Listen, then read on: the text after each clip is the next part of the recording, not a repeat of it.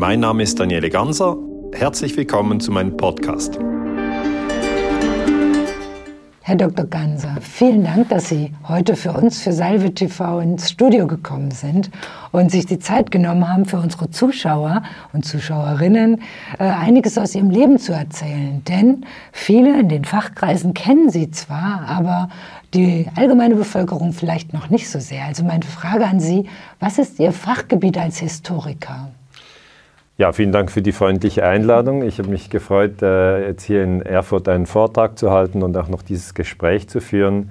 Ähm, ja, mein Name ist Daniele Ganser, ich bin 49 Jahre alt, ich habe zwei Kinder, ich bin Schweizer und ich forsche zur internationalen Politik und zur Zeitgeschichte, also von 1945 bis heute.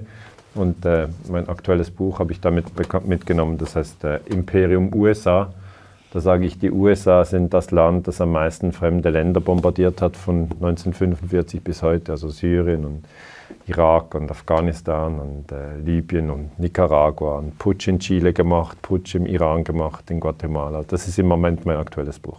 Wie kamen Sie zu diesem Thema? Sagen wir mal, was war Ihre erste Forschungsarbeit? Dann gehen wir ein bisschen weiter runter. Ja. mein erstes Buch war dieses, äh, NATO-Geheimarmeen. Das heißt, ich habe mich mit der NATO auseinandergesetzt das war meine Doktorarbeit. Also ich habe in der Schweiz Geschichte studiert und da wollte ich eine Doktorarbeit vertiefen im Bereich verdeckte Kriegsführung. Diese Doktorarbeit zeigt eigentlich, dass es im ganzen Kalten Krieg von 1945 bis 1990 in allen, in allen NATO-Staaten Geheimarmeen gegeben hat. Äh, also auch in der Schweiz, da war die P26 und äh, das war ein bisschen brisant, weil eigentlich darf es keine Geheimarmeen geben. Das Parlament muss immer wissen, wenn es eine Armee im Staat gibt ähm, war den Parlamentariern gar nicht bekannt. Diese Geheimarmeen hatten Waffendepots, hatten Sprengstoff und ihre Aufgabe war eigentlich im Falle einer sowjetischen Invasion als Guerillatruppe zu arbeiten. Aber in einigen Staaten, zum Beispiel in Italien, haben die Geheimarmeen in die Innenpolitik eingegriffen, Terroranschläge ausgeübt und die äh, Bevölkerung in Angst und Schrecken versetzt. Das ist die Operation Gladio kann ich mir natürlich vorstellen, dass das etliche Menschen überrascht hat und ja. vielleicht auch in der Politik nicht nur positiv angenommen wurde. Ja. Wie war die Reaktion auf Ihr Buch? Ja, also es gab eine sehr gute Note an der Universität und ich habe meinen Doktortitel bekommen. Das ist ja sozusagen immer das, was man machen will. Man, ich habe vier, vier Jahre daran gearbeitet, habe auch im Ausland recherchiert, war in den USA, war in Großbritannien, ähm, habe italienische Dokumente gesichtet. Aber es gab natürlich auch Kritik. Also es, gab immer, es gibt immer Kritik. Äh, die Rezension im Spiegel war eine Doppelseite, die dunkle Seite des Westens. Das war noch gut. Mhm. Ja, und dann haben Sie ja weitere Forschungsarbeiten abgeliefert. Was Sie haben Sie auch mitgebracht? Ich habe sie mitgebracht. Ja, ja. ich habe dieses Buch ähm, Illegale Kriege verfasst. Da stütze ich mich eigentlich auf das äh, UNO-Gewaltverbot, das eben sagt, ein Land darf ein anderes Land nicht bombardieren. Äh, und die Franzosen und die Engländer haben ja zum Beispiel 1956 Ägypten bombardiert. Das ist die Suez-Krise.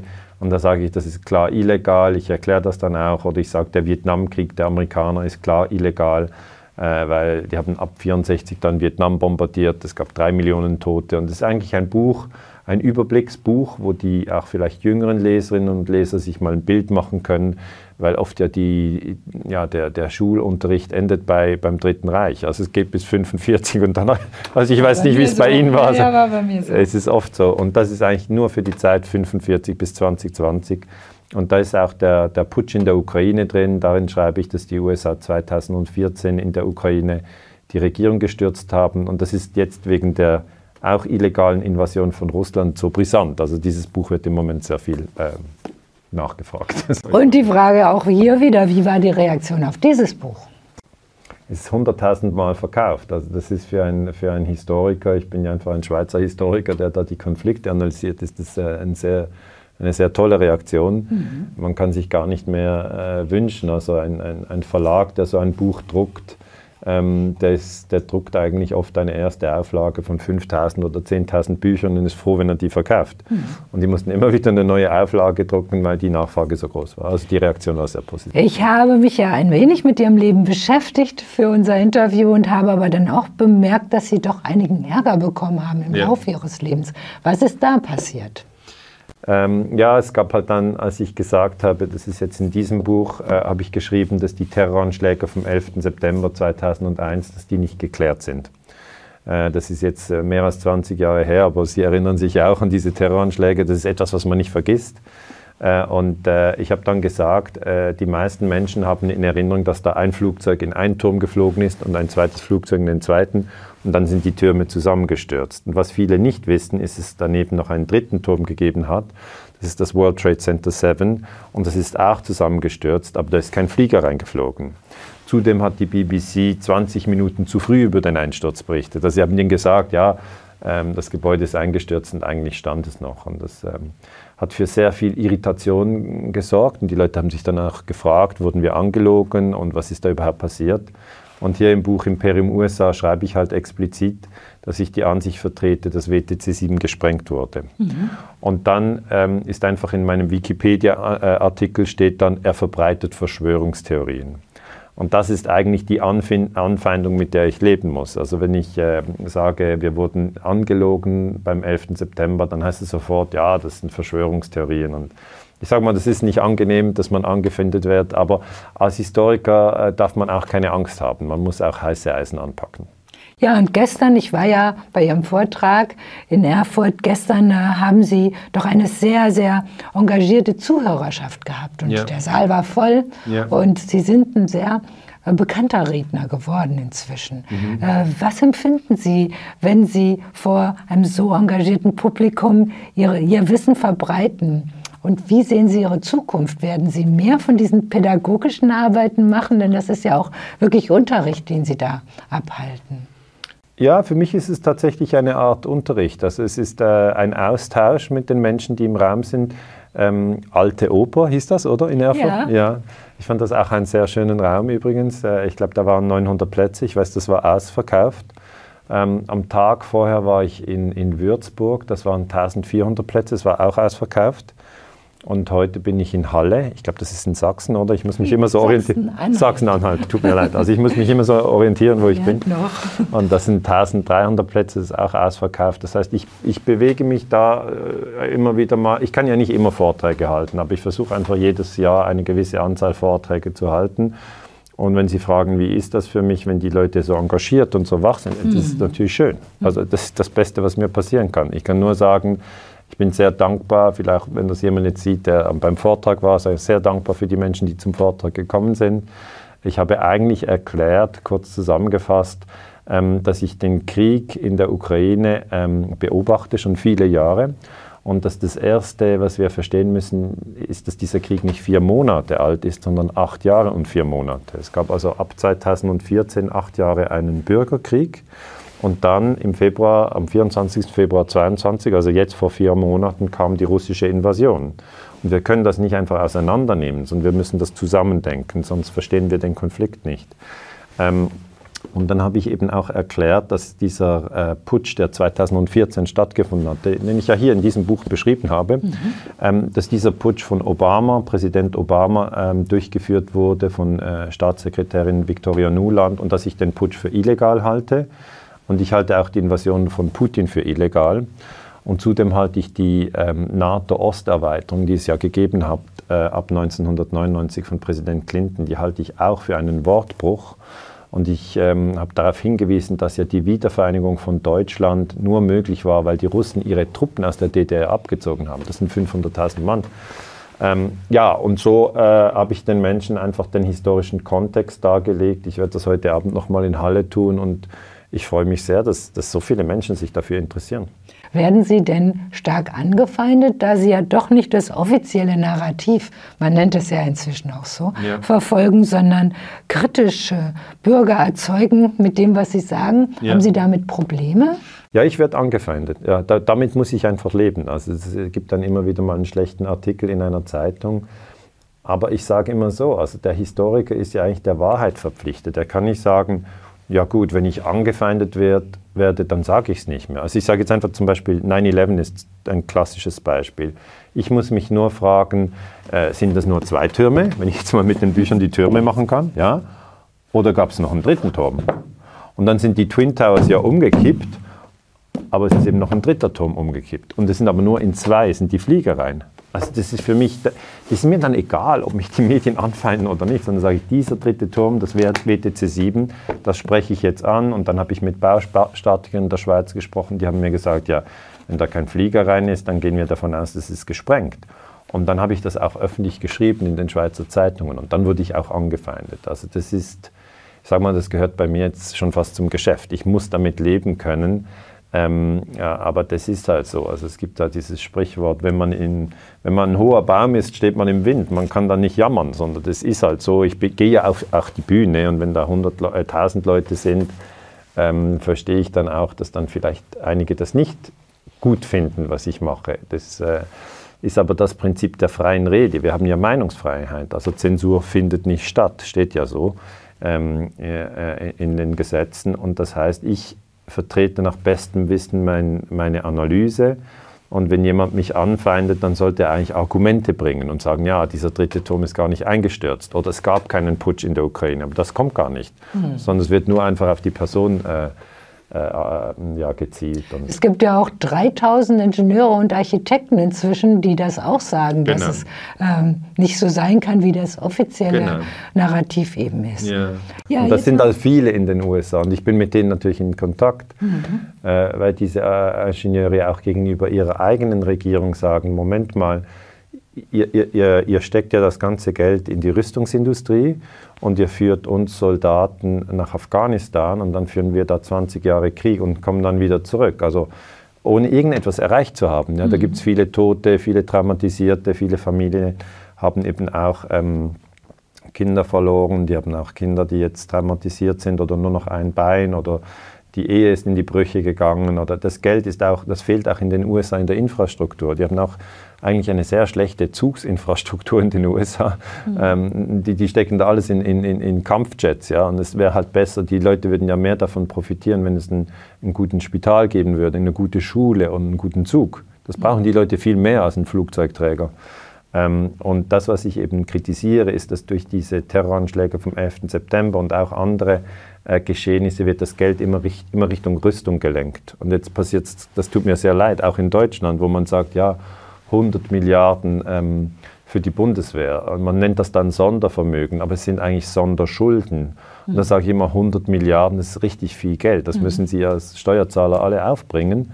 Ähm, und äh, die Leute sollten eher eine ja, eine gute Bundesbahn haben, als eine gute Bundeswehr, wenn ich so sagen darf. Aber wenn ich jetzt so höre, ist ja da auch eine Vermischung zwischen historischer Forschung und äh, auch von politischer Botschaft ja, zu schon. erkennen. Sie ja. sind inzwischen also nicht mehr nur Historiker, sondern haben sich auch einer anderen Aufgabe angenommen. Ist das richtig? Ja, ich bin schon weiterhin Historiker, weil sobald es gesagt ist, äh, die Bundesregierung hat das entschieden, jetzt vor wenigen Tagen, dass die eben 100 Milliarden ausgeben möchten für die Bundeswehr. Und dann, wenn da zwei, drei, vier oder fünf Tage vergangen sind, ist es historisch. Also ich sage mal, mhm. alles, was gestern gewesen ist, ist historisch. Das, äh, der Unterschied von mir zu anderen Historikern ist, dass ich die neuesten Entwicklungen mit einbeziehe in die Analyse. Ich sage ich sag da nicht, ja, es müssen 20 Jahre vergangen sein. Weil zum Beispiel gerade jetzt dieser, dieser Putsch in der Ukraine, der war ja 2014, ist nur mhm. acht Jahre her. Die meisten Historiker äußern sich gar noch nicht. Die sagen dann, wenn alle gestorben sind, sprechen wir darüber. Und ich spreche halt darüber, wenn die Leute noch leben. Und ich sage, ja, wenn Olaf Scholz ähm, jetzt als Bundeskanzler diese 100 Milliarden äh, mit, mit auch den anderen Parteien beschließt, dann erinnert mich das einfach an andere historische Momente, wo man, wo man einfach aufs Militär gesetzt hat, wo man, wo man das Geld in Richtung Rüstung geliefert hat. Und dann erinnere ich die Menschen daran, das hat ins Verderben geführt. Man sollte das nicht nochmal tun. Und äh, äh, so ist es sicher ähm, Zeitgeschichte ähm, im jetzigen Moment. Das ist es. Es geht ganz nahe äh, sozusagen zum Journalismus natürlich. Aber Journalismus würde ich schon sagen, ist vielleicht eher Tagesaktualität und Historik ist so die letzten 70 Jahre. Das ist das mhm. Feld, das ich vor allem bearbeite. Ja, und wie sollen Sie auch anders handeln, wenn Sie so viel Wissen auch angesammelt haben? Dann müssen Sie wahrscheinlich auch Ihrem Wissen folgen. Ja, tatsächlich ja. muss ich mich dann auch äußern, wenn die Leute fragen, ja gut, was halten Sie denn jetzt von dieser Entscheidung? Und die fragen ganz selten, äh, wie war das nochmal, der Kriegseintritt der mhm. USA äh, bei Pearl Harbor in den Zweiten Weltkrieg? Das habe ich ja untersucht, da gibt es auch Vorträge darüber. Aber äh, das werde ich selten gefragt, sondern ich werde halt dann schon gefragt, äh, äh, was halten Sie jetzt zu den Waffenlieferungen in die Ukraine? Finden Sie das richtig oder finden Sie das falsch? Und dann mhm. sage ich, ich finde das falsch, man sollte keine Waffen in Kriegsgebiete liefern. Ja. Mhm. Also Sie haben mir das erlaubt, dass ich Sie fragen darf, äh, wie sichern Sie Ihren Lebensunterhalt? Sie waren an der Hochschule tätig und ja. waren dort auch sicher äh, in Ihrer Existenz. Wie ist es heute? Ja, es ist so, ich war an der Eidgenössisch-Technischen Hochschule in Zürich tätig, habe also auch ähm, unterrichtet, äh, dann an der Universität Zürich, habe früher an der Universität Luzern und dann später an der Universität äh, St. Gallen unterrichtet. Das heißt, ich war in den Schweizer Universitäten tätig, auch an der Universität Basel. Ähm, habe, nachdem ich meinen Doktor gemacht habe in Geschichte, habe ich mit den Studenten zusammengearbeitet. Das waren aber kleinere Gruppen, sage ich jetzt mal. Es waren vielleicht 20 Studenten in einem Seminar oder in einer Vorlesung dann vielleicht 100 Studenten und jetzt sind ja in den Vortragsräumen sind da 1000 Menschen oder 900 Menschen. Ich glaube 900 waren es in Erfurt. Das sind jetzt plötzlich viel mehr Menschen und die sind natürlich auch gemischt jetzt vom Alter. Da gibt es solche, gestern war eine da, die ist 13 und dann war aber sicher auch jemand da, der war 80, 85. Also das ist jetzt, das, das Alter hat sich total verändert, der Zuhörer und ich weiß auch nicht, ähm, welche jetzt hier einen Hochschulabschluss haben, welche Abitur haben, wer jetzt Handwerker ist, wer deutsche Nationalität hat, wer aus Afghanistan kommt, wer, ich weiß noch nicht, die CDU wählt, wer nicht wählt, wer die AfD wählt, wer die Linke wählt, äh, wer jetzt katholisch ist, wer Atheist mhm. ist. Ich weiß das nicht. Also vermischt sich alles. Und äh, tatsächlich ähm, lebe ich jetzt von den Büchern und den Vorträgen und bin nicht mehr an der Universität. Aber es ist, es ist für mich völlig in Ordnung. Es hat sich verändert. Ja. Ich hatte früher gedacht, ich bleibe das Leben lang an der Universität. Ähm, und äh, dann habe ich gemerkt, dass es eben an der Universität in der Schweiz und in Deutschland ist es leider ähnlich, nicht möglich ist, den amerikanischen Imperialismus zu kritisieren. Äh, Sie werden fast niemanden finden an, an, an deutschen Hochschulen oder an Schweizer Hochschulen, der sagt, ähm, 9-11 ist gelogen. Dann können Sie lange suchen. Die Leute wissen es. Ja, was passiert denn dann, wenn man das tut? Oder? Fliegt man raus. Fliegt man raus? Das ist. Ja, das ist einfach so. Also man kann okay. sich ja diese Frage stellen, warum ist, warum diese Leute sind ja hochgebildet und die sehen auch, dass es drei Türme waren. Und die, die stützen sich dann auf abstruse Theorien. Einer hat gesagt, ja, das dritte Gebäude ist schon zusammengestürzt, weil es ist einfach offensichtlich. Man kann, also wie, wie, Paris ist die Hauptstadt von Frankreich, es ist einfach offensichtlich, man weiß es. Ähm, aber dann sagen die, das ist zusammengestürzt wegen Feuer. Und das macht überhaupt keinen Sinn, weil das Gebäude geht halt gegen die eigene Masse in den Boden rein und dazu noch im freien Fall. Und das ist äh, eigentlich nicht möglich mit dem Feuer. Und da versuchen sich einfach gewisse ja, Akademiker versuchen einfach auch ihr, ihr Butterbrot zu retten, mhm, sage ich jetzt mal. Die sind halt angestellt oder die haben vielleicht Kinder in Ausbildung oder die haben eine Hypothek, die sie bezahlen müssen. Also ich will das auch jetzt nicht verurteilen. Also es ist mhm. einfach, es ist einfach nicht unabhängig, ich sag's mal. Aber was mich daran wundert, ist doch, dass wir selbst, wir Deutschland, doch unsere Hochschulen aus unseren Mitteln finanzieren. Genau. Wie können wir denn dann eigentlich sozusagen die Handlanger, die aktiven Handlanger der USA sein an den Hochschulen. Wie kann denn so ein System überhaupt äh, entstanden sein? Ja, also das, wenn ich es ganz offen ansprechen darf, habt ihr hier wirklich eine, eine blöde Situation. Mhm. Weil ähm, Deutschland ist in diesem Sinne aus meiner Sicht ähm, von den USA kontrolliert. Also ihr, ihr, könnt natürlich kritisch gegenüber China äh, euch äußern, ihr könnt natürlich kritisch gegen Russland euch äußern, aber es ist nicht möglich, ähm, dass ihr zum Beispiel sagt, die Amerikaner sollen die Atomwaffen aus Deutschland abziehen. Ja, da gibt es keine Mehrheit in den Zeitungen oder an den Hochschulen. Aber die SPD hat das gefordert, bis ja. vor kurzem noch, ja, ja. und ist jetzt umgefallen. Genau, sobald eine Partei dann in der Regierung ist, äh, äh, wendet sie dann auch sozusagen äh, das Blatt. Ja. Also Gut, aber sie hat mit der CDU zusammen noch gefordert. Genau. Und es ist eine gute Forderung, mhm. ja, aber das, was Sie ja sehen, unter dem Strich wird es nicht durchgesetzt. Mhm. Die Atomwaffen sind immer noch da. Mhm. Und die zweite Forderung, die halt wichtig wäre, ist, dass die Amerikaner eigentlich wie die Russen alle Truppen aus Deutschland abziehen. Die, Amerikaner haben eben e, etwa noch 30.000 Soldaten hier in Deutschland stationiert. Also ihr seid besetztes Land, wie Japan oder wie Südkorea. Gut, aber dann gehe ich zurück auf die Schweiz. Die ja. Schweiz ist ja auch nicht besser, sagen Sie, oder ist das anders in der Schweiz? Ist es da freier? Also wir haben keine amerikanischen Truppen, ähm, äh, die, die uns besetzen und ich habe tatsächlich früher geglaubt, dass es viel besser ist mhm. in der Schweiz. Aber die, die Erfahrung war ja dann trotzdem diese, dass ich dann äh, gesagt habe, die Amerikaner haben zum 11. 11. September gelogen und das habe ich an einer Schweizer Universität gesagt. Und dann hat sofort die amerikanische Botschaft in der Schweiz reagiert und hat gesagt, der Herr Ganser ist ein Verschwörungstheoretiker. Also die Botschaft in der Schweiz, in Bern, da hat die Botschafterin gesagt, das sind alles nur Verschwörungstheorien und das darf man dann nicht sagen. Und dann hat die Universität natürlich Angst bekommen und gedacht, ja, jetzt haben wir einen Reputationsschaden und wir wollen ja nicht, dass die amerikanische Botschaft sozusagen diesen Druck auf uns macht. Und dann haben meine Vorgesetzten mich wirklich äh, ins Büro gebeten und gesagt, ähm, wir möchten nicht, dass du über den 11. September sprichst. Und da habe ich gesagt, ja, das macht ja keinen Sinn. Also wir sprechen über Afghanistan-Krieg, die Bundeswehr ist in Afghanistan, die Amerikaner sind in Afghanistan, die Franzosen sind in Afghanistan, die Holländer sind in Afghanistan, die Italiener, also ein Riesenkrieg, ja mit 200.000 Toten oder mehr. Äh, wir müssen doch immer hinschauen, wenn der Krieg ausbricht, ähm, was ist denn das Ereignis, das überhaupt äh, den, den, Krieg äh, gestartet hat. Und das war in 9-11. Hm.